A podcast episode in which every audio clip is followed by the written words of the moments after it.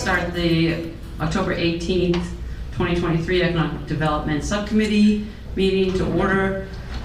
Uh, Note to residents, all citizens are welcome to attend public board and committee meetings in person. Meetings are also live streamed and archived by Franklin TV on the Franklin Town Hall TV YouTube channel. Meetings are also shown live and on repeat on Comcast Channel 9 and Verizon Channel 29 in an effort to maximize citizen engagement opportunities. Citizens are welcome to continue to participate remotely via phone or Zoom. Um, The Zoom link is on the town website and the agenda, the meeting number. Recording in progress. The phone number is one nine two nine five two oh five six zero nine nine. Uh, that's one nine two nine two two zero five six zero nine nine, and the meeting ID is eight eight five one two six three four four two zero, and then press the pound button. Um, Tonight, we have two items on our agenda, and um, the number one, number one is the discussion of the home occupation bylaw. Jamie? Sure. Thank you, Through the EDC, so, um, we'll wait for Bryan to come upstairs. Um, Okay. um, Can I just Bye. say one thing? Well, we have- Absolutely. um, So in chambers, we have Glenn Jones and Patrick Sheridan are with me tonight. Um, I think Cobi, Council Frongillo is out of town, but he might zoom in. Is he in Belgium? He's really out of town. Wow, lucky. to be Councilor Frongillo and living that life in Belgium, so. Yeah. Um, so- Jamie, sorry I'll about be that. wasted a few no- until Bryan get up here, but really quickly, I just want to, for the EDC members and folks watching at home, a couple of notes. One, tonight's um, topics are discussion. There are no proposed bylaws, there are no proposed uh, votes, there are some drafts in here, some samples. Um, uh, But on the first topic, uh, Madam Chair, is rel- relates to, a both are also goals from the town council this legislative session. That's right. Um, uh, Bryan and the staff have done a little work to review the home occupation bylaw.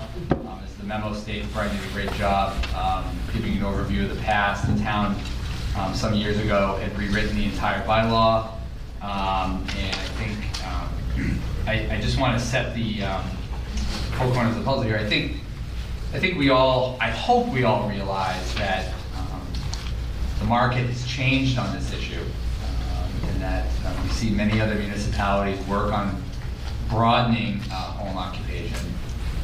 It's been discussed at this committee and others in the past. There are obviously some, um, some uh, down-the-river consequences uh, and positives uh, of uh, amending it. Um, I've invited tonight not only Bryan, um, but also oh, our Board of Health Director Cathy Liberty, um, who oversees food. Um, We've asked the DPW, uh, Brutus Cantoreggi and Doug Martin, um, who oversee water and sewer, as well as the building commissioner Gus Brown, who is the ultimate authority on these issues. Um, Really, the goal tonight is for the EDC to be able to ask any questions or be able to comment on what they would like to see in a home occupation bylaw. Um, Maybe what all of you are hearing from members of the community.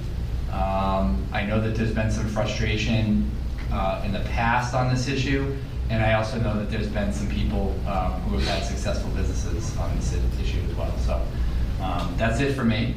Um, It's up to you guys to engage some of them in discussing um, and just having a conversation. And then Judy Barrett will uh, pop in on Zoom probably in about a half hour or so um, to go through the 40R debate. Um, And she's been helping us on all of these bylaws, and I presume that Judy will also be assisting us on the home occupation uh, at some point. But um, with that as a background, Madam Chair, feel free to, to talk about the memo or any other issues that people see. Thank you. Thank you, Jamie. Um, And for the rec- record, I have Cobi, uh, Council Frongillo is on Zoom now. Hi, Cobi. Can you hear us? I can't hear you. My plane just landed. I am in Logan Airport. Oh, We'll see you in a couple hours. Or five. Hoping to. Stay on your phone. Yeah. We'll be here. We'll be here all night. So it's okay. Come to the locals, all right. Yeah, Call, call Bobby, he'll pick you up, Cobi. I'll take it to the senior center. Try to drive a touch up now. He's already, probably already here in Franklin by now, but that's okay. Um, All right, so welcome, Cobi, uh, and um, thanks for zooming in. So Bryan, would you like to go over the review that you've done? Oh, that's, that by all means, I'm Yeah. happy to go quickly through um, Yeah. the research that was done. Um, As uh, Jamie mentioned, uh, Judy Barrett um, has worked with us on some zoning issues um, that towards the end of last fiscal year and the last couple months. Um, One of the issues was do some research on home occupation, and the other was the 40R uh, bylaw, and there's a couple other issues also, but these are the ones we're discussing right now. Um, And uh, she did some basic research on what other communities are doing. We did a a little bit more, and we checked out a few additional um, communities in addition to that. So there is, attachment B actually is basically what other communities that we researched, uh, good examples of other communities. Um, One thing that I want to note is that the vast majority of the things that are covered in all these other bylaws are already covered in our bylaws.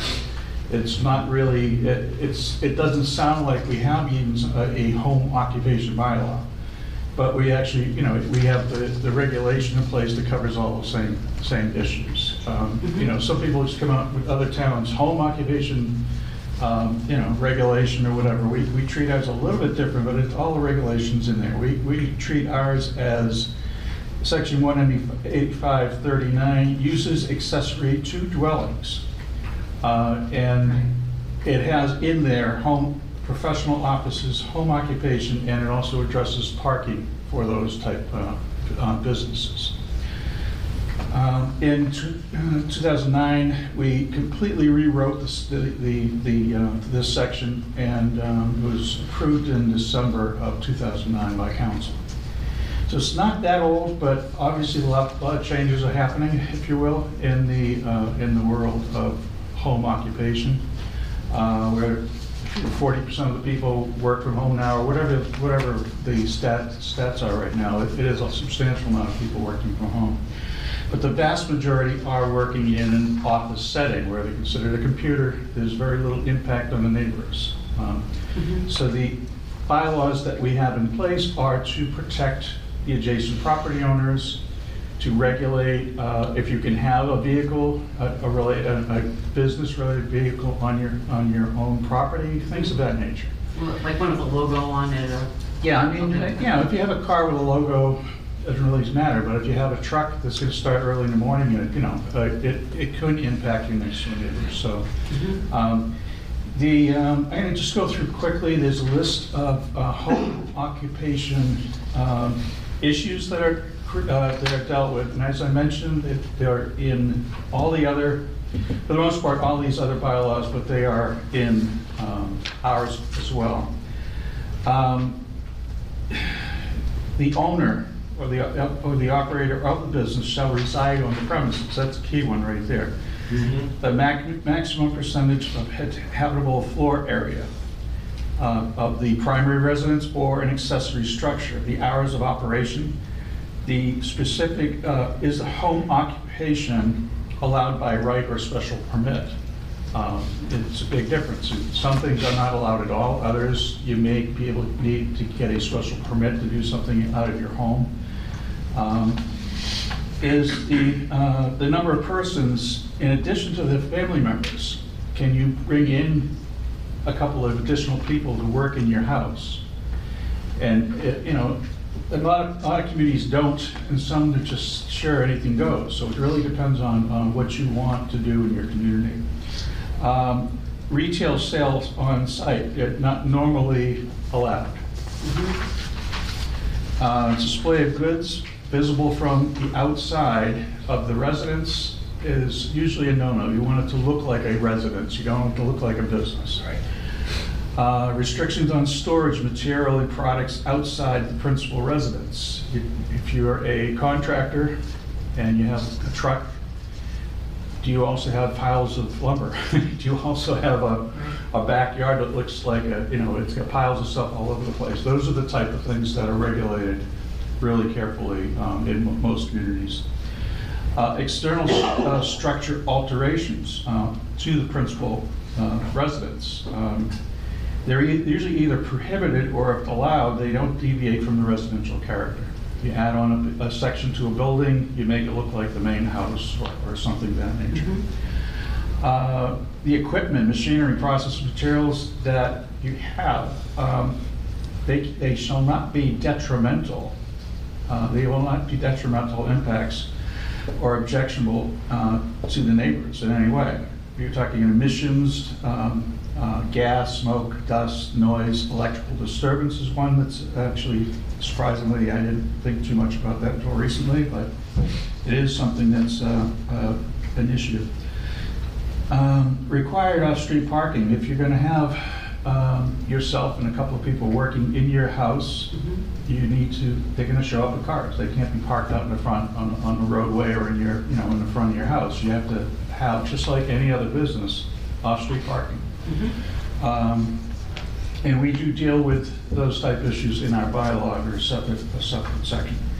Um, If you're gonna have vehicles, what are the number and the size of the vehicles? How big can they actually be allowed? Can you actually have a, a couple of dump trucks out in the back of your house or, or not? Uh, Those things are important to, to look at. Um, And the location of the parker, parking and accessory structures, if you do have a, a shed, for instance, on house, on, on, on- your property that is used for that business, it should be towards the back, it should be uh, not really uh, visible from the street if possible, things of nature. Um, And of course, you have somehow restrictions on deliveries or shipments of packages, uh, which if you do, if you're doing a wholesale distribution out of your house, you're gonna have a lot of vehicles there on a regular basis. Um, So that can be also restricted.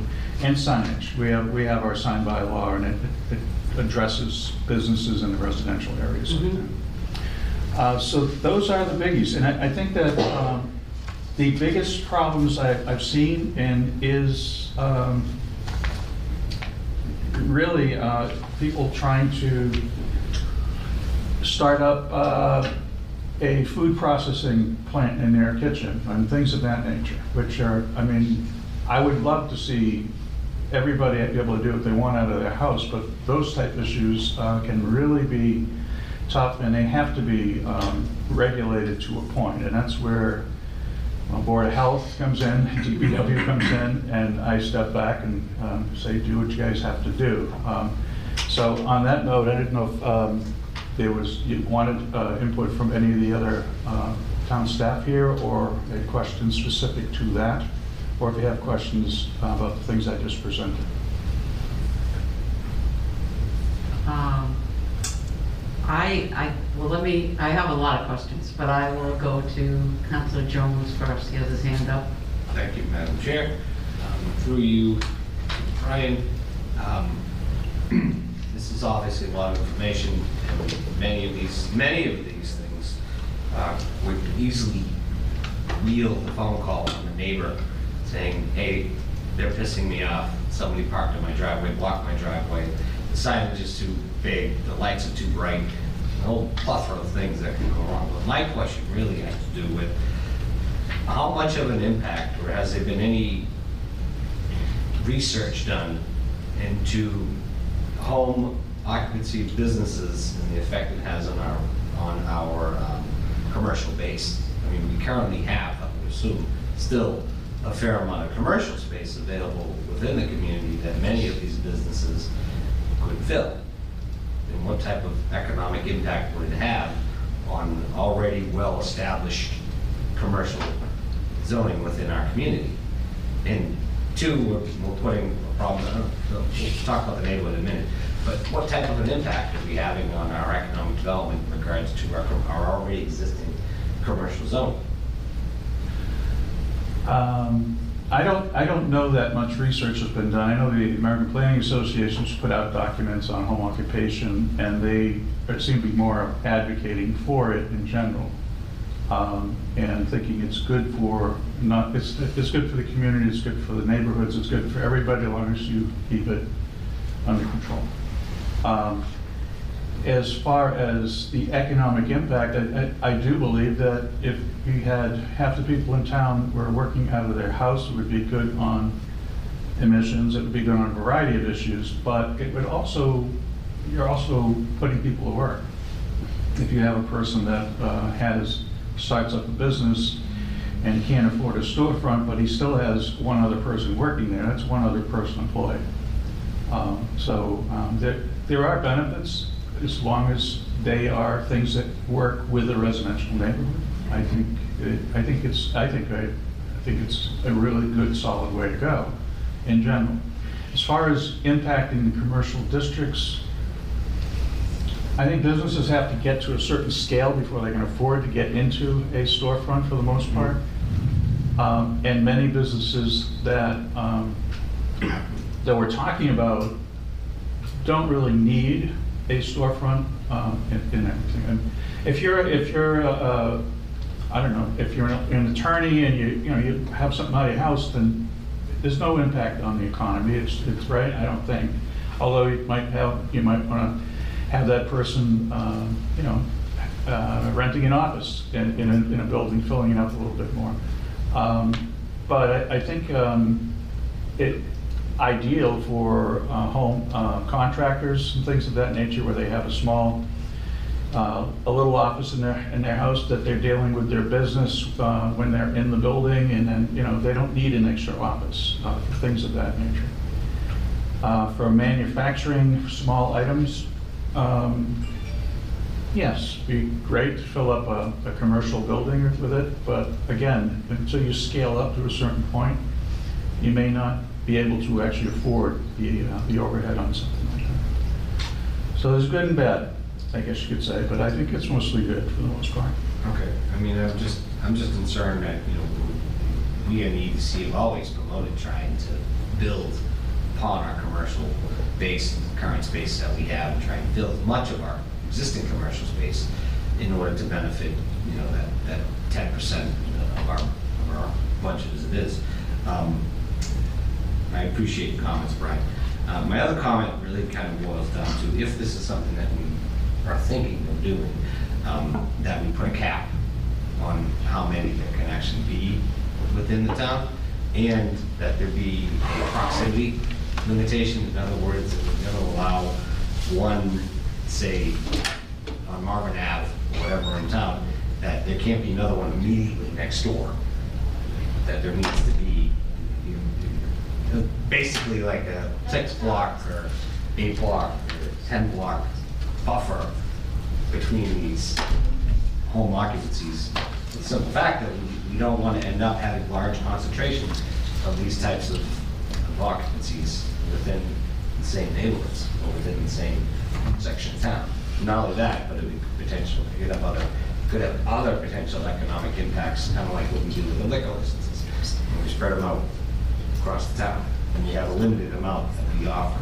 So we could, that was just one idea I was thinking, is limiting how many, and locating, thinking about where we actually limit putting them, um, so that we're not, either they're not overlapping each other or not immediately next to each other. But, you know, that, that would, that would give us some sense of control from get-go, and then we could always add more if it's working out. I was gonna say, I think um, mostly these are the things that we can do already. Um, I don't know if there's a, li- if there's a limit. Personally, it would be depend on, I don't know, like, for me, it'd be like, well, why can't somebody build birdhouses next to somebody who has a law office? But to me, that's okay. And then if the birdhouse person all of a sudden needs a lot of space, then they go rent a, a larger, um, commercial building. So that's, this is kind of like a, like how do we get entrepreneurs to be able to start their businesses so that then they can move on to something else? Um, So I don't, I don't really think we need to limit it, but that's, we're not, um, we're not there yet. Just- So, um, I was just thinking of that because it's something to think about at this point now before we even really start refining any kind of bu- bylaw because we need, A, we need to know how many, B, we know- we need to know where they're gonna be located, so that we can kind of lay that out on a map, where we would expect is fine, or see these. pop Yeah, do- well, let's ask, ask Bryan, um, d- do we keep track of them and do we know where everybody is and how many are there? There, uh, the town clerk's office has a list of doing business as, um, you know, the, you want a business in town, out of your home, you need to get a business permit from the Mhm. town clerk, doing business as whatever, um, whatever it is. And there are hundreds around town. There, they- we're not talking about um, only in certain districts, only certain neighborhoods, we're talking all over town. And you, you may have them directly adjacent to your, your own property and you don't even know that they're there. Right. Well, Uh, right, I mean, I'm a so- DBA. What's that? I I own a DBA of my own. Well, there you go. Yeah, Oh, that's so- right, but I don't, but I Right, don't, yeah. but, but I don't run a business out of my home, even though my D- DBA is listed as my home. Right. It's not, I- I'm not bringing trucks and equipment and, and all that stuff that stays at the shop. It's- Understood. Understood. I, can I respond just for a second? Sure, sure, On- Bryan, go ahead, then on- I'm gonna go to Cobi, he's, he's Oh, got Okay, got his sure. hand up. All right. Is that okay, Pat? I think that um, ru- the way things are run right now, they're regulated with, through uh, the zoning enforcement officer. Uh, If you get into issues that are not allowed in a residential area, then they're just not allowed. I, I don't know how many people have uh, been able to go to ZBA to actually get a business going. I I can leave that up to Gus, if he's here, but. Um, he's in the back. I don't really, uh, I think in general, right, the way it runs now is fairly well in that if there, are- if there are impacts, our regulation says you can't impact your neighbors. Right. So if that becomes an issue, the business isn't going to get renewed the, the next year, or, or they, at least the town has the ability to do that. Um, As far as, uh, you know, right now, we're, we're not, as, a- as a town staff, right now, we're not proposing any changes. We're, we're actually asking uh, EDC to, to recommend changes if you'd like to see them. Um, I think most people in town, as far as staff are, are, think are happy for the most part with the way things are going. Um, And I went through the bylaw a lot, and I, I really don't see much that I personally would recommend changing.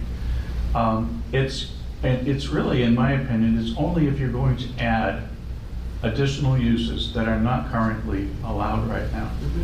And that's where the issue, I think, um, I think we need to, you, you obviously need to consider that, talk about it, and, and and whether you recommend anything now or, or in the near future, whatever, that's, that's the EDC's recommendation to, you know, decision on what to do. But um, as far as being able to manage how many home occupation businesses are on a certain street or whatever, I don't know if that's even possible, but I mean, at least, because right now, like I said, you probably, you might have four houses in a row that have them in there and they don't even, they don't even know that they're impacting each other. If they're working out of their back, uh, their, a back garage and they're making noise to the neighbors, then Then you that- know, right? You know it, right? Um, and I think that that's, um, so they're all individual, yeah, they're all, and they all need to be treated, just like any other business that goes in for a storefront. Uh, What is, what is the use, what is the impacts? Um, Do they need a, you know, do they need to improve the drainage in the parking lot? Do they do, you know, th- there's a lot of things we look at. And it's the same thing with the, with the, it's less things you look at when it's a home occupation. That's the same process. Okay. Yep, thank you. Um, Thank you, Bryan. Thank you, Counselor Jones. I actually have something I think we could add, we want, I want to add, I think we've talked about it before, but I'm going to go to Cobi first, because I said I would go to Cobi. Cobi? Sure, thank you. Um, Yeah, uh, and, I- and I think, uh, Bryan, thank you for, for all uh, the team's work on, on this and through like some other examples. that I think both you and, and Councilor Hamblen uh, touched upon the, the benefits of these, right? Uh, home occupation um, allows us to improve vibrancy and add economic growth by lowering the barrier to entry to start new businesses um, and, and perhaps even add, add some life to um, some some neighborhoods. And Oh, he's gone. And there he goes. Well, maybe he'll come back. I'm I Oh, Sorry about We that. missed you. Can you We hear me lost you. Go ahead.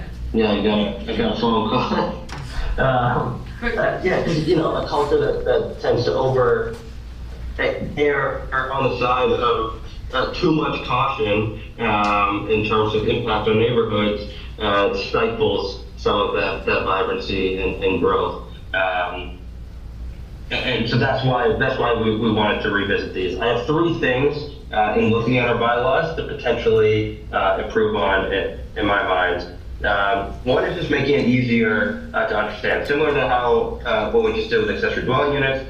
Just being able to look up, go in, and make it and and find easily uh, what it is. That welcomes more people uh, to start these if they're if they're looking to. Um, I, I liked Foxborough's framing where it sort of said uh, intensive and non-intensive. Um, I didn't actually care too much for uh, some of the stipulations they put on, on um, the intensive versus non-intensive, but I really like the frame in terms of it being easy to understand um, and, and welcoming uh, for different types of, of businesses. The second one uh, be parking. Uh, I, I, don't know how uh, the wording has to look, um, but a lot of these, uh, most of our streets have plenty of uh, street parking that goes unused 99% of the time. I'd say most of Franklin.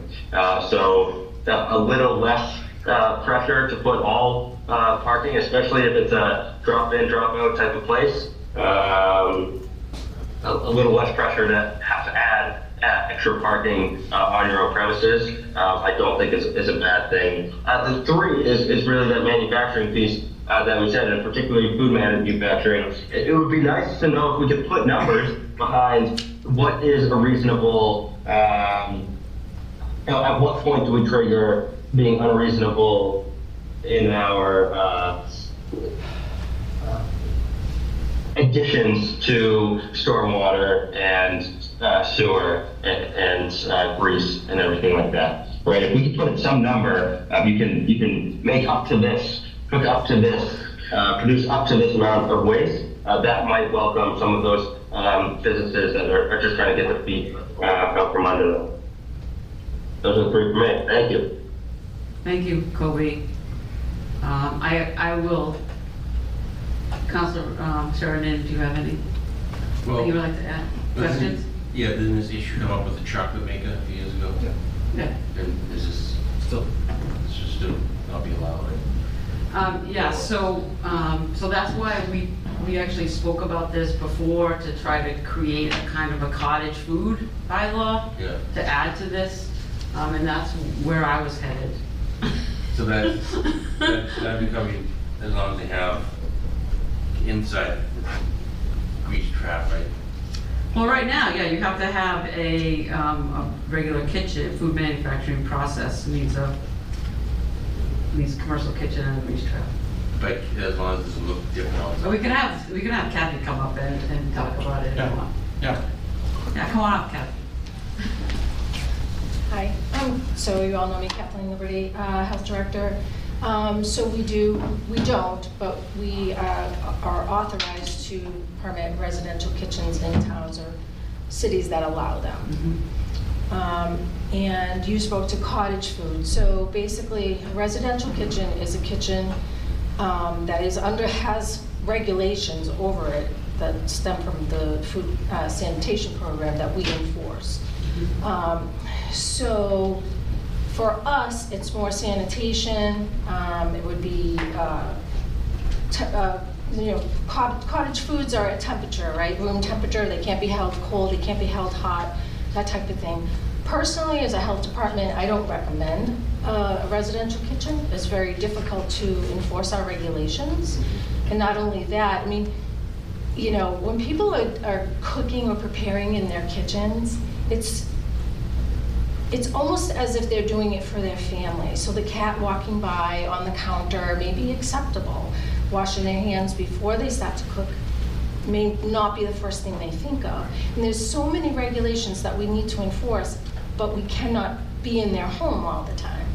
And then there is also the issue of um, generating grease, right? So all food, even coffee being poured down the drain, generates grease. And I know Brutus can speak to that more. But there's just a lot of regulations um, that we can't enforce, and it's also difficult on the person preparing food, right? So they have to follow all these regulations, but are they going to? And, and that puts pressure on them as well. Am I doing this right? Am I doing that wrong? And we're not there. So we, we can go into a restaurant, commercial business, anytime we want. We inspect twice a year, but if we had a complaint or this or that, we can go in anytime. We're authorized to do that. With residential kitchens, most times we have to make an appointment after business hours, things like that. And so they're preparing for us to come. We're not gonna walk in and see the violations in front of us. So, I mean, some cities and towns allow it. I've been in cities and towns that do allow it. I just find it very difficult on both ends. So, mm-hmm. I hope that was- answers your questions. Yeah. Yeah, Yeah, good? Thank you. Oh, Thank you're you, welcome, Cathy. of course. um, so, uh, so here's, here's, um, what I, I've been thinking. So there's a bill, um, right now in the Senate, it's Bill four eighty-four. It's an act to promote economic opportunities for cottage food entrepreneurs. And, um, I think that it is real, it's really super loose. But, um, if this passes, it's like, well, if this passes, what would we do, um, to make sure, would, it probably wouldn't fit what Franklin normally does, but it might push us a little bit further, um, into the cottage industry. And, um, I think it would be interesting to go through this and to see, uh, what, um, what would be possible here. I know, like, Council Frongillo mentioned numbers of, of gallons of, um, water used. I mean, maybe Brutus could come up and talk a little bit about grease trap. You know, like, when do you need a grease trap? Um, and, like, how do we know I, it, so there, there could be people doing it now, we don't know until somebody finds out about it on Facebook, somebody's trying to sell stuff, right? But, um, I think it would be better to try to know and to regulate it a little bit, not a lot, but then we could, um, make sure that our waterways are okay, we're not getting a lot of grease in them. So I'm gonna throw it to Brutus and like see if he, Thank you, Madam Chair. Uh, Brutus Cantoreggi, Public Works Director. I, I guess what I'm here to, to do is protect our infrastructure, is, is what I'm trying to do. And, you know, not, it's all the same, but if you, if you think about the pipes under the ground, you know, if, if the, if the sewer pipes out here and the collection systems for sewer, in the commercial area, they're kind of designed for that. We know we're gonna get some high flows and stuff like that. But when you start thinking about our neighborhoods in town, they were really never designed to have commercial industrial kitchens in there. And, you know, Mr. Jones brought up, maybe one's not a big deal, if you have four or five, it could be. And then there's so many different products that could be put out there, and, you know, one that comes to mind was the, the guy that wanted to do chocolate. We always talk about grease. Um, we, we actually call it fog, fat oils and greases. And, um, believe it or not, soaps they use to clean, they, they, they, they clog the pipes up. And they do a lot of different things. So, you know, I've, I've talked to, uh, you know, Doug Martin, he's the expert engineer on it. It's hard to say what it would be done, but I- I, think the only fair and reasonable thing to do, if it was gonna be allowed, to have to have an outside grease trap, is we require, you know, all the businesses in town to do, and you know, that's a, that's a cost. And, you know, that could be, you know, a couple thousand dollars. But at that point, it's their responsibility to maintain it too, you know, we have to start monitoring when it gets cleaned, when, you know, take care of it. Um, if it does fail, it's usually gonna fail on their property initially, so gonna, it ends up getting taken care of. But, um, that's, that's to protect it, you know, all the, all the users of our system to do it, you know, because we have to go, we have, we have areas in town that, you know, we have to send our vacuum truck out, you know, on a regular basis and clean the best we do. Um, for example, we had, uh, the 7-Eleven, when they did it, every time business, you know, I'm a big, don't make people do it, but they're gonna do a reno, when the 7-Eleven came in, they did it, you know, we made them put an outside grease trap in. Their, their argument is like, we're just doing hot dogs. But as you go in there, it expands from hot dogs, and mm-hmm. there's a lot of grease associated with hot dogs. They gotta do a lot of cleaning in there, so, you know, we make these upgrades. But, you know, and I can't say the business model that different folks are gonna do, you know, they, they got their profit where they're gonna be, they got their expenses, their labor and everything else, but it should be a cost that's associated with, just to protect our assets. Right, so, um, so are there different size grease traps? Well, yeah, I mean, it- there's grease traps that you could do, like internal grease traps, like under a sink, Yeah. but I'm telling you, they don't work. because you're using hot water, and it just, it keeps the, it keeps the, the fog moving through there. So you have to have a, basically an outside type tank that allows the, the mixture to go out there and cool. It's just basically like, um, a box you put in your septic system to Well, We collect all actually the. saw it in the, in the um, sewage treatment plant. Yeah, that was a big Um, one. That's a really big one. Counselor Sheridan and I went down to the basement and saw the big grease trap. down And the there. stuff falls down there, and you know, the grease flows on top, and the eff- effluent goes out. But, um, yeah, they're pretty much standard size that you have to do. Um, It, it is an expense, but it's, you know, I gotta protect the system, Cathy, and, you know, we've gone through it many, many times, right? And businesses aren't happy about doing it either, so, Oh, I know, I know. yeah, you've heard. They call you a couple of times, right? That's okay, though. I know. Okay, does anybody have any questions for Brutus? Um, Jamie? Through Metro, just really quick to piggyback on Bruce's issue, it's not just also protecting the asset, it's also, as I know all of you know, you know, if there was a problem, it becomes a blame game, right? And where do you delineate where the public problem is versus the private property problem? And those types of issues have to get worked out, because when a private homeowner has a problem, if they have a, if they have a backup, if they had a backup in their sewer system Okay. on their private property from disposing of things in their toilet, Yeah. they're gonna call us to come fix the problem. And then we'd say, no, that's in your toilet, that's your problem. And so, think of what we go through with trees. Three feet, one inch, who's responsible? There's always a lot of emotional opinions on this. Because if the private property owner has to fix the problem, oftentimes it's thousands and thousands of dollars. And so those are, I'm just laying that out as like another sub-issue that, to Brutus's point, not just protecting the asset, but also helping the homeowner protect their asset, and then not getting into any litigious situation where it's their fault, no, it's the private property's fault, and we get into a big debate about, um, or a legal situation, kind of like a sewer backup. We have those, all you know, often, and oftentimes those are litigious, right? Whose fault was it? The contractor, the town, the private property owner, the consultant, the engineer? Are there flushable wipes, non-flushable wipes there, Oh, that we yeah. know whose fault it is? What it, yeah, right, Jamie brings up a great point. It, it- like, you think about a neighborhood. PPP, to go with Liz, right? Yeah. Pee poop, right, I'm just, so I mean, it, there, there is, I appreciate the, the wipes, but I just wanted to add that on to Brutus's point that, um, there's a, there's an enforcement issue that's here, and very rarely does the resident say, oh yeah, it was our fault. It's kind of like what Brutus says, like, nobody ever calls in and says, you know, my water bill is really low. I would like to make sure I, you know, I used a lot more water. Can I Like, I- pay, can I I pay you extra money for the water that I summer. use? You know, no one, and, and it's not a critique, it's just, it's just how, you know, we're projecting out some of the issues that are gonna be uh, likely of concern in this debate. Thank you. I, I agree that there's, there's potential issues, um, but I also think it's worth talking about and thinking Yeah. about and having a discussion about, because we can, we know how much water people are using, right? So then we'll know if they're, if all of a sudden it goes really high, then, like, what are you doing? You're like, you Right. got- or do you have a leak? Sure. What are you, what are you doing, and, and then, so we have a way to, to know certain things that are going on in the home. The one thing that, you know, Jamie brought up that's got me thinking, and when we sit here and you, and you talk about like a lot of visual things, about like the parking or, you know, extra trucks and all that stuff. The problem that could happen is they have, they don't have a proper grease trap is, is the grease is gonna slow down somewhere. And it might not be in front of their house that we can say, oh, it's your problem.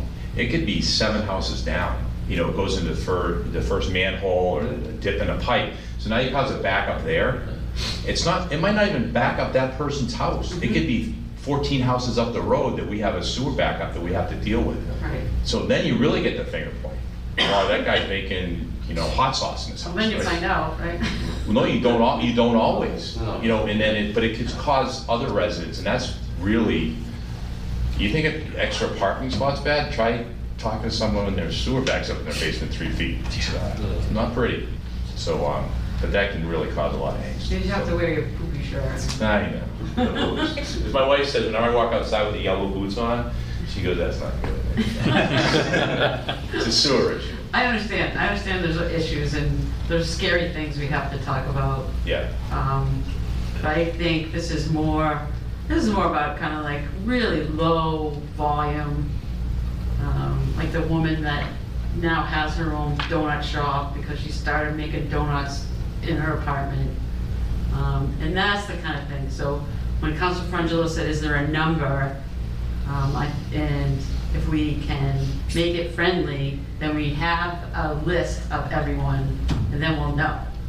Um, So that's, I don't, you know, like that's, I don't want people to be afraid of that everything's gonna get better.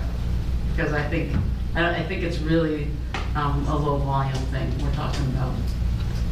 It- It's tough, it's tough, tough on the product and what's Yeah. going to you. When you say like extra water use, extra water use could be great, because it flushes it out quicker, right? So people Okay. don't use a lot of Well, water. but that, but that is, it's a good thing that they use more water, Yeah. right? But you Yes. know, you know that, like Sure. there's a bill. Oh, yeah. Yeah, But okay. can you say anything to a homeowner if they have a lot, use a lot of water? Now, we send them a bill, and they usually call us. Why is my water so high? Because we, we do have, if folks at home don't know, the more water you use, you have a higher tier system.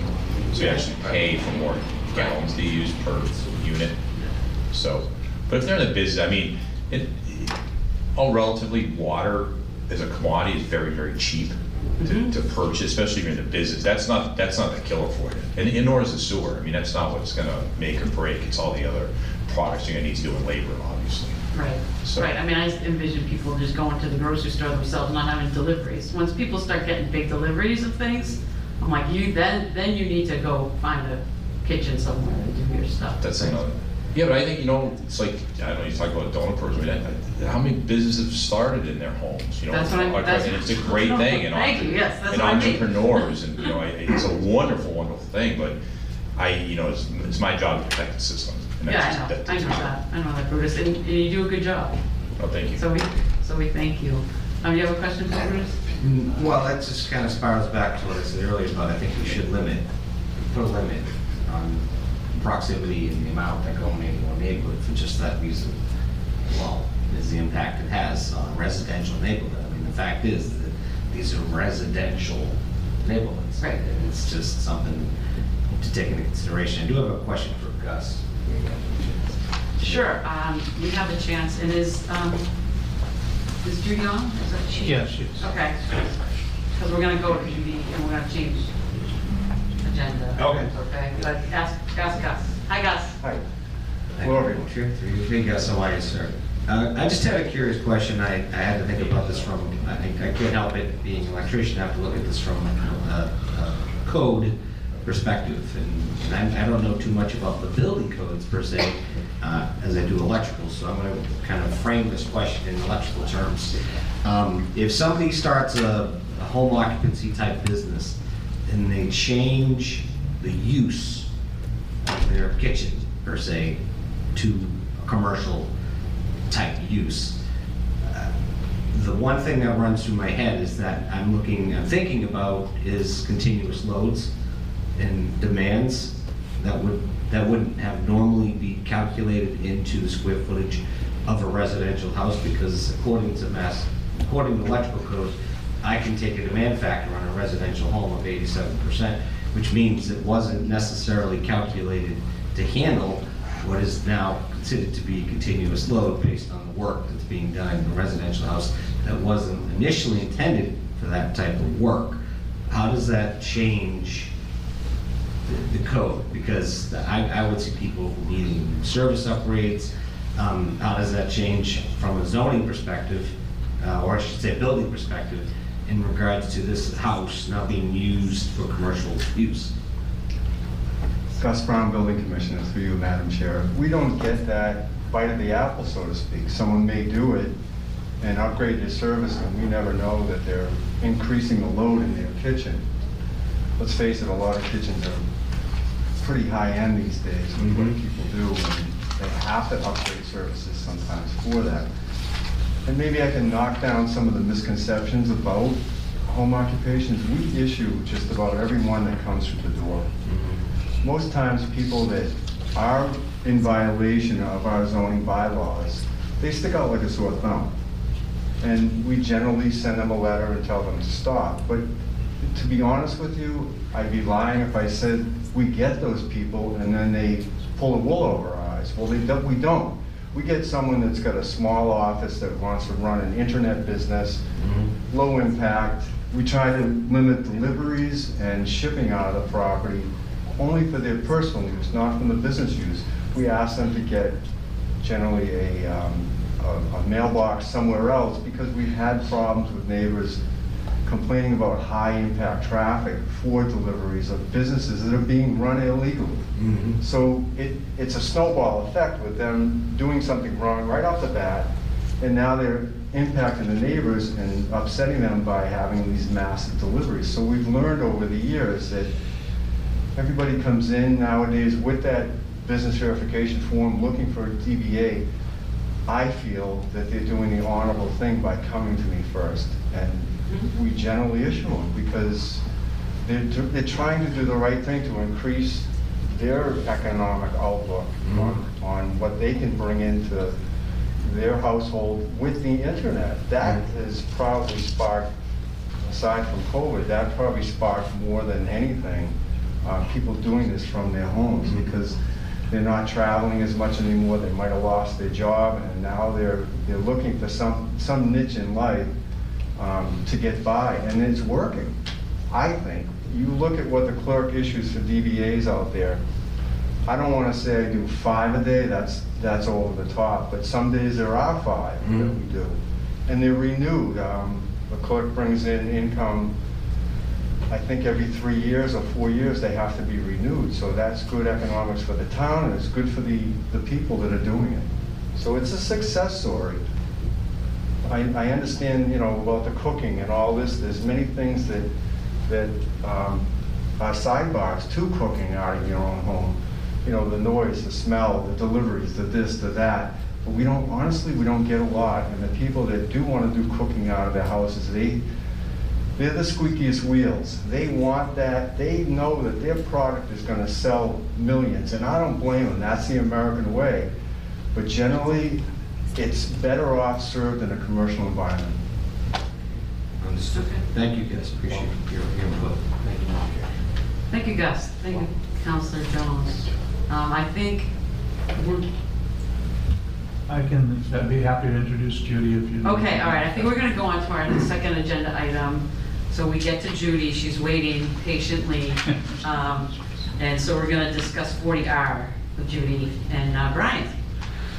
Thank you, thank you, yes. Um, Yeah, 40R, as, as the Economic Development Committee knows, is one of your priorities, priority projects. Uh, It was number one in the MAPC Franklin Terrell study as far as recommendations. Um, And uh, they, they did provide, MAPC provided some guidance on what it should, what it should include and things of that nature. But as I went through the issues, I thought that I really needed a little extra help. Uh, So at the end of the last uh, fiscal year, um, we have a small contract with uh, uh, Barrett uh, Planning Associates, Associates, I believe, I'm sorry if I messed that up, Judy.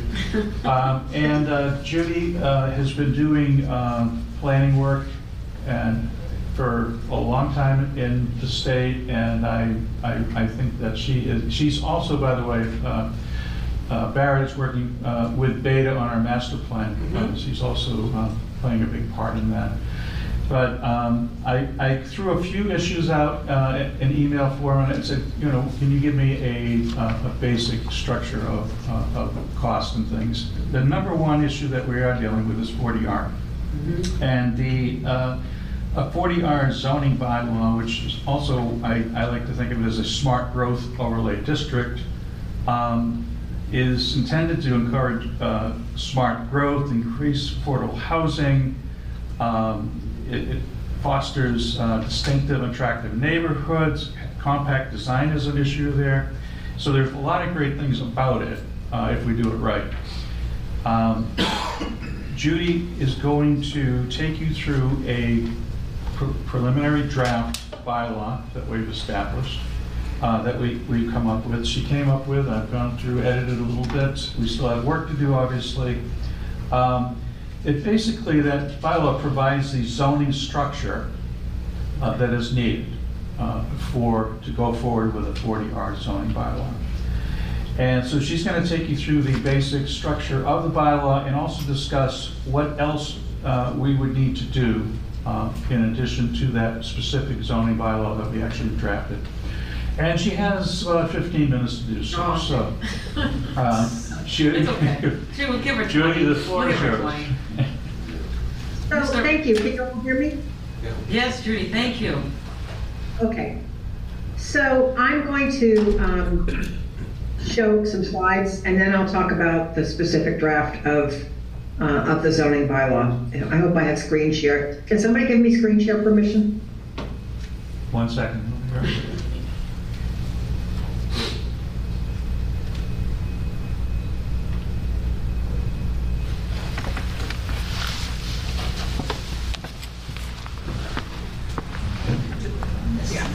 They're working on it, Judy.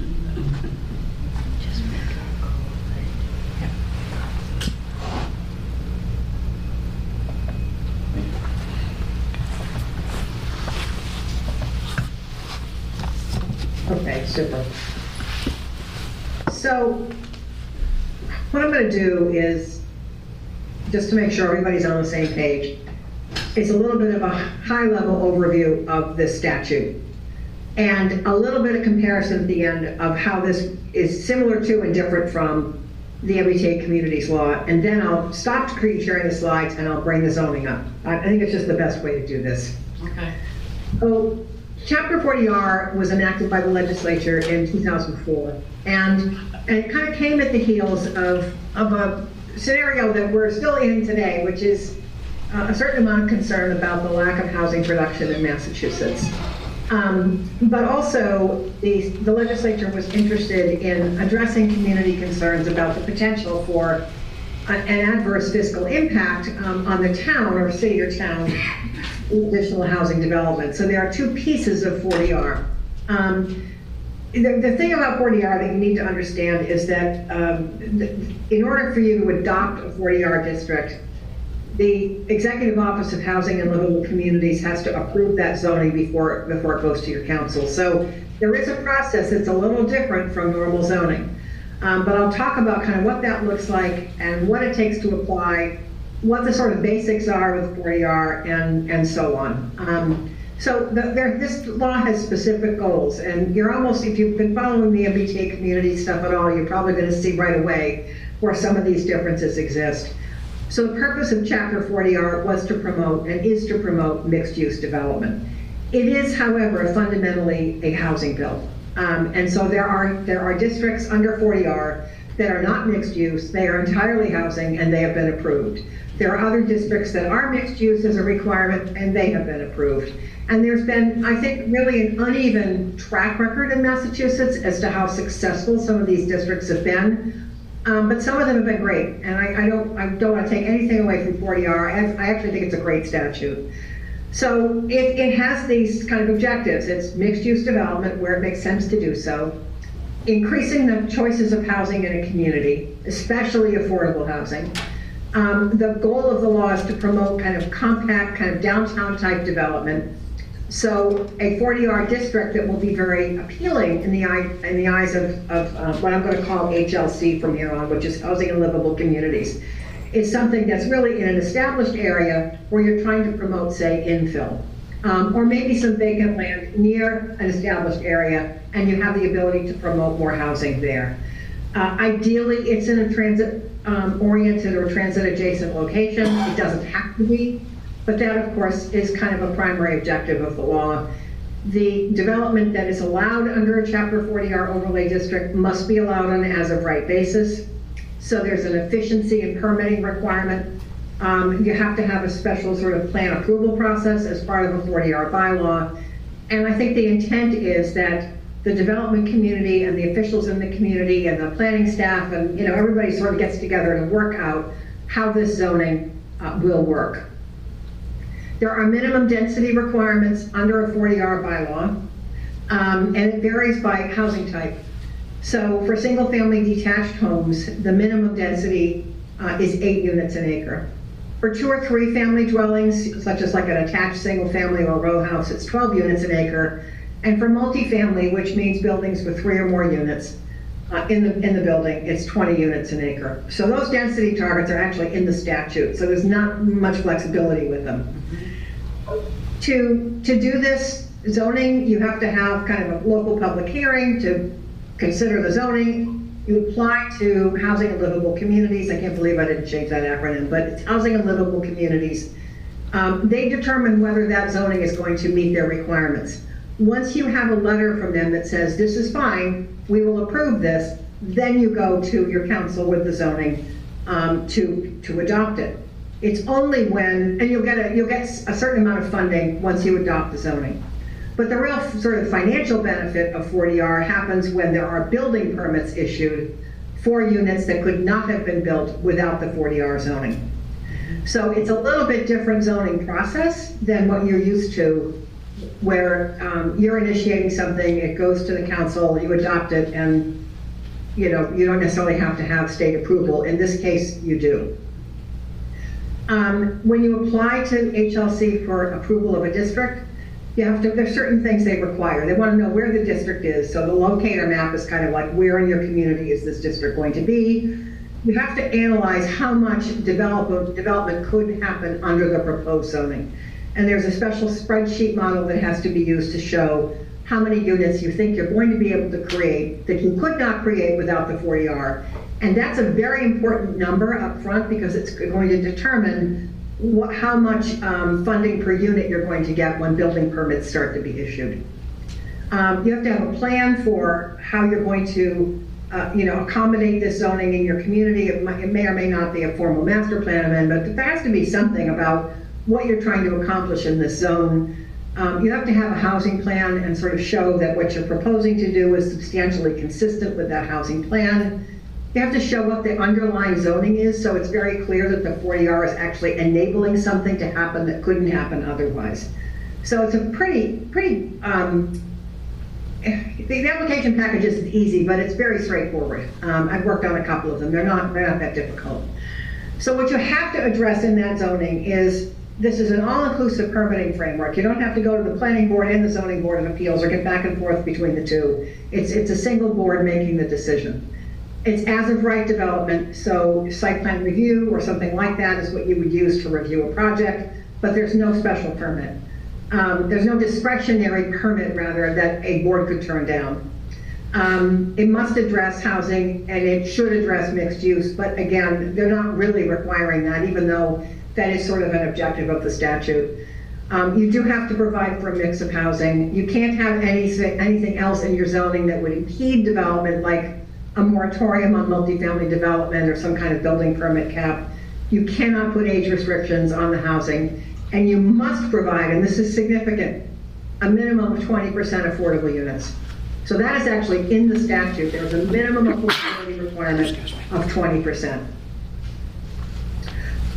This is where these two things are different, and I just thought I better do this so that everybody understands, because there's a lot of questions about 40R, 3A, what is all this stuff? So, you know, 40R um, does promote mixed use. It's a lot, you know, you, you know, there are ways in which they're kind of similar. Um, 40R allows you to require it, um, uh, the MBTA communities law does not. Both statutes encourage as-of-right development, they actually require it. Um, Both prefer kind of a transit-oriented location. Um, The 40R statute does require affordable housing. It does require state approval before the zoning is adopted. It does require multifamily of 20 units an acre. And the density is determined under Chapter 40R very differently. It's based on the parcels you're proposing to put in the district. So you're evaluating density on a parcel by parcel basis. And I think it's important to note that 40R, although ultimately is, it is become part of your zoning, it is not actually part of the zoning act at the statutory level. It is a separate law. And, and that is really ends up having some significant importance for how these two laws differ. Um, because it, it comes down to how you're defining density. Um, in the MBTA communities law, you, you can allow mixed uses, but you cannot require them. Whereas you can under chapter 40R. It is as of right multifamily development. If you want to allow other things in your district, that's fine, but you have to be able to show that someone can build at 15 units an acre rather than the 20 that 40R requires. Um, There is a cap on the affordable housing as opposed to a minimum requirement. Um, Under the guidelines for MBTA communities, you cannot require more than 10% affordable housing unless you can prove that a higher threshold won't make um, development uneconomic. Um, When you're trying to figure out the density of a, of a district under, under MBTA communities law, you have to include land that you would never include under 40R. And that includes things like the rights of way in the streets. Um, It's, it's a lot of land that's mixed in that really is not going to get built on, um, because, but, because that's the way the zoning act defines um, gross density. And this is part of the zoning act, which smart growth district is not. So when, if you hear about, you know, why can't we use 40R for MBTA communities district, the fact is, you know, you may be able to do that, um, but I hope I just shut off screen share, I guess I didn't. There we go. You may be able to do that, but it's trickier than perhaps people might know. So with that, I'm happy to screen share the zoning in the draft form that it's in. And I will do that now. Can you all see this? Yes, we can. Yeah, I- I'm never sure, you know, when you're. I don't know if I can read it, but You can see it, yeah. Okay. I can see it. I know there's something there. Yeah, um, and I don't want to bore you with a word by word on this. I guess I just want to tell you what this is. So, Yes. like any other zoning, I just made that smaller. That was kind of dumb. There. You know, like any other zoning, you always establish what is this thing. So there's always a statement of purposes. Um, and, and to, and a way for someone who's reading the zoning to know where does this apply. So when you establish the district, you also amend your zoning map. Um, and that kind of becomes part of the bylaw and it's, it's part of the zoning map. So people know where does this apply? What are the purposes of the district and where does it apply? Um, the other thing about an overlay district, and this is true uh, for any kind of overlay, you have to establish um, how does someone take advantage of this district? How does someone use this? And if they don't want to use it, then what are their zoning rights? And the fact is, the zoning rights are whatever the existing zoning says. So the overlay district doesn't take anything away. Someone can still continue to develop and whatever that underlying zoning says. But if they want to take advantage of any piece of the 40R overlay, they are subject to all the rules of the 40R. So they can't pick and choose. And that's really what this applicability section is, this is a very long explanation of, of what it is and how it applies to the zoning. It's basically telling the applicant, if you apply for approval under this section, you're subject to the whole thing. Um, there is a plan approval process in here that intends to make it very clear that the plan approval process for 40R is not a special permit. It is an as-of-right review process. Yes, you can impose certain development standards, but when DHCD wants to see the bylaw before you adopt it, it's to make sure that you don't have development standards that are so prescriptive and so limiting that someone really couldn't reasonably anticipate being able to build at 15 units, or excuse me, at 20 units an acre. I, even I start confusing these laws. Um, so a lot of what's in here is how is this plan approval process going to work? And this is not going to be all that strange to anybody who does permitting. You're filing with the town clerk, it starts a clock ticking. The approval authority, let's just say for the sake of this discussion, is the planning board. They have a certain clock they have to meet in order to, you know, to be able to say that they, they met their statutory requirement. Um, and, and acted on the, on the application in a timely way. Um, and there's a provision for what happens if they don't do that. And it's, a lot of this is very similar to the way zoning works. So this whole section, um, that's sort of the smart growth development plan, which is sort of section four, is really laying out what do you have to give the board to show that what you're going to do and that you meet the requirements of the zoning bylaw. Um, this particular uh, version says that the approval authority is going to have a public hearing, just like they would for any other site plan review process. But there's very specific timelines that have to be met in order to show that the approval process happens overall within 120 days, and that is part of the statute. So you could continue the hearing, but only with the applicant's approval can you go beyond 120 days. So uh, the the approval authority reviews the project, they may ask for some changes, the applicant makes some changes. It's down to the point of making a decision. The approval authority has to prepare a written decision, just like they would for anything else, laying out the reasons for the decision, um, and then seeing that that is filed with the town clerk within 120 days. There are standards of review that are in here under what's called criteria for approval. Um, And this is really kind of a recitation of what the requirements are in the zoning. The board has to find that all those requirements have been met.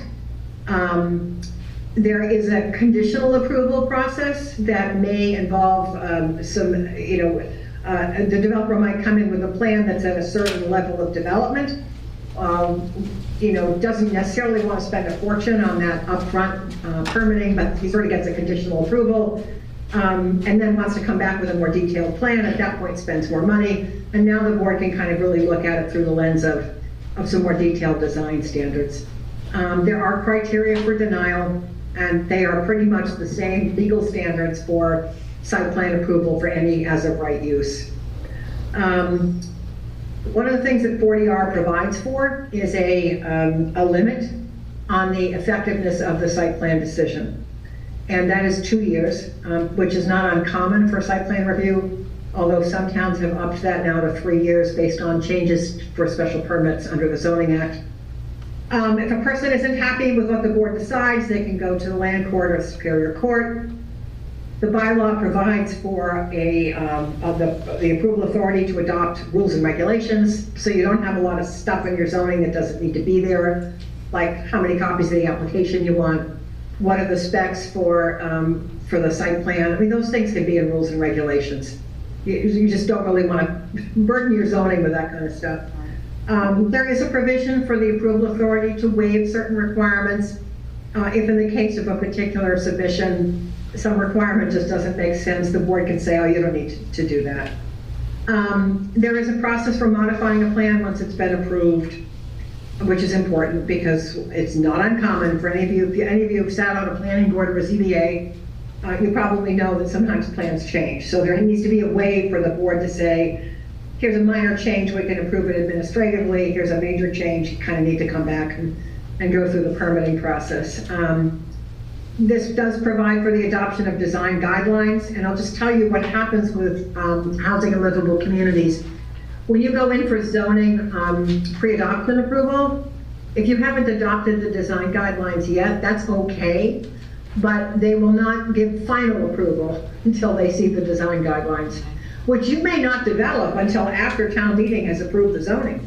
Uh, And the reason, again, is just to make sure that there's not stuff being tucked into design guidelines that's going to make development difficult to do. Um, There, there is a housing pr- affordability, uh, is somebody trying to ask me a question? Because all I can see right now is my, my zoning. Am I, am I going too fast or or what? No, no, it's okay. We're, we're, we're paying attention and we're, Okay, all right, I can't see you right now. I I can't see you, so. Yeah, we're um, here. so We're with you. There's a whole section here on housing affordability um, that is intended to align with chapter 40R.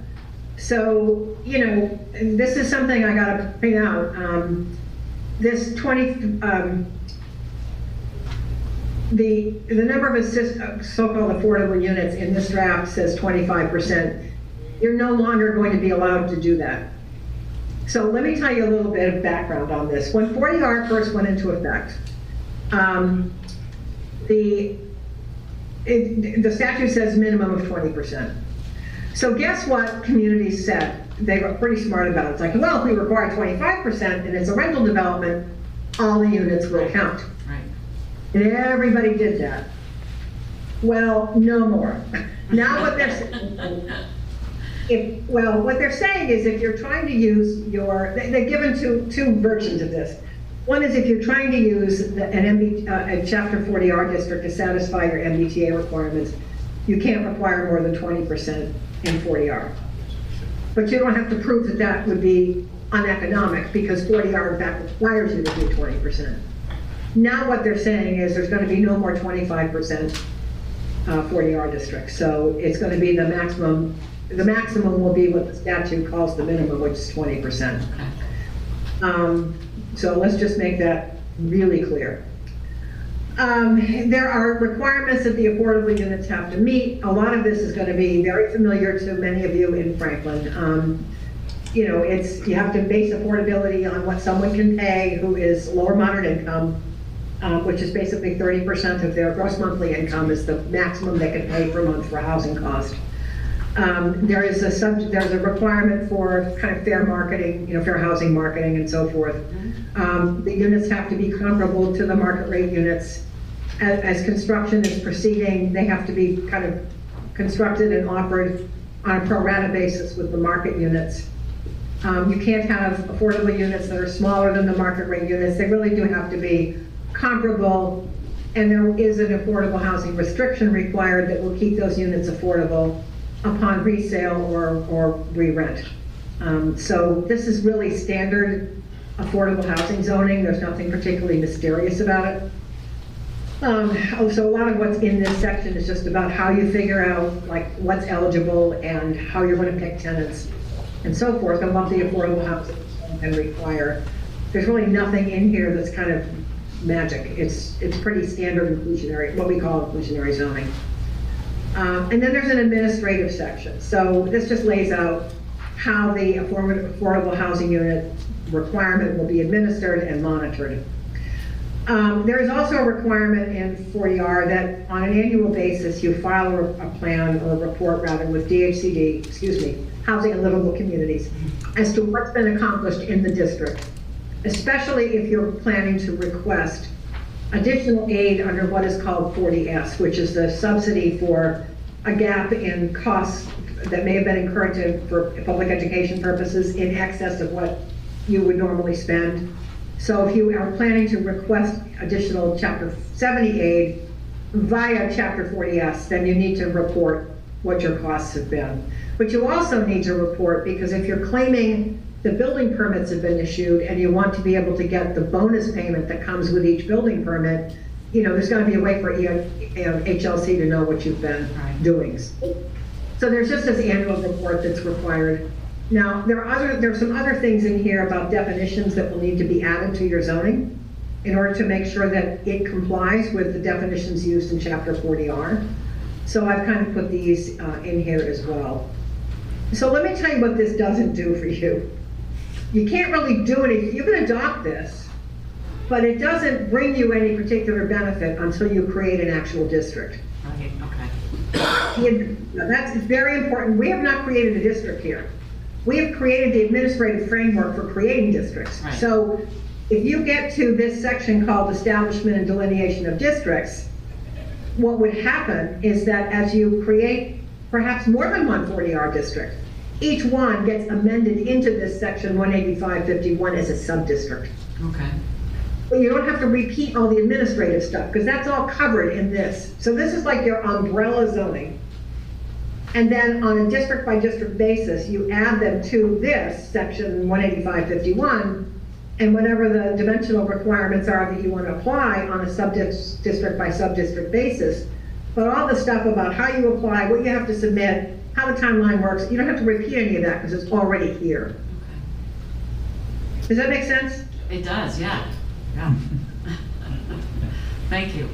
Um, Bryan has his hand up, Judy, so we're gonna go over to Bryan. Yeah, we, we actually have uh, no time left in your meeting essentially, but I, I just wanted to say that uh, we would like to bring this back, um, whether you're, I believe you're having one more EDC meeting. On before- November first. November 1st, okay. Yes. Um, I will bring it back whether Judy's here or not, and we will, Okay.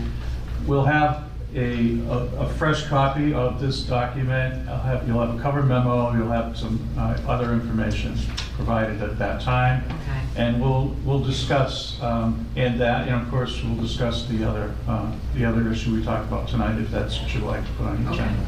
And, um, what about, like, have you, um, maybe you've thought about oh, where the overlay should go? Yes, I, I, I know that, um, I, I'm working on one, uh, in, uh, You don't have to tell us where yet. Well, I'm working on, I'm working on one, and I know Jamie's got, uh, you've been talking to people, so there's a couple of things that are going on. Oh, good. And, you know, you really could do two, one, two, or five, and really, in, in, but they don't have to be done all, obviously at once, obviously, Yeah, right? Yes. So, um, we'll see how that goes. Maybe by your next meeting, maybe we'll be able to share something with you, I don't know. But, Okay. uh, it's, uh, Well, well, thank working you, on it. thank you, Bryan, and thank you, Judy.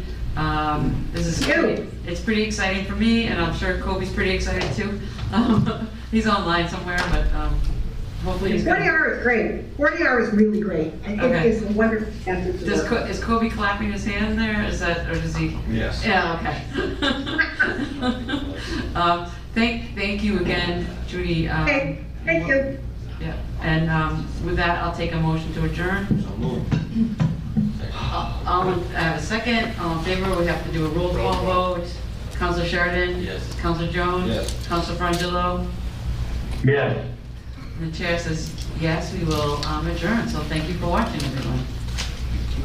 Recording stopped. We are now producing this in collaboration with Franklin TV and Franklin Public Radio. This podcast is my public service effort for Franklin, but we can't do it alone. We can always use your help. How can you help? If you can use the information that you find here, please tell your friends and neighbors. If you don't like something here, please let me know. Through this feedback loop, we can continue to make improvements. And I thank you for listening. For additional information, please visit franklinmatters.org. If you have questions or comments, you can reach me directly at shersteve at gmail.com. The music for the intro and exit was provided by Michael Clark and the group East of Shirley. The piece is titled Ernesto Mañana, copyright Michael Clark and Tintype Tunes in 2008, and used with their permission. I hope you enjoy. By the way, you can also subscribe and listen to Franklin Matters Radio on your favorite podcast app. Search in podcasts for Franklin Matters.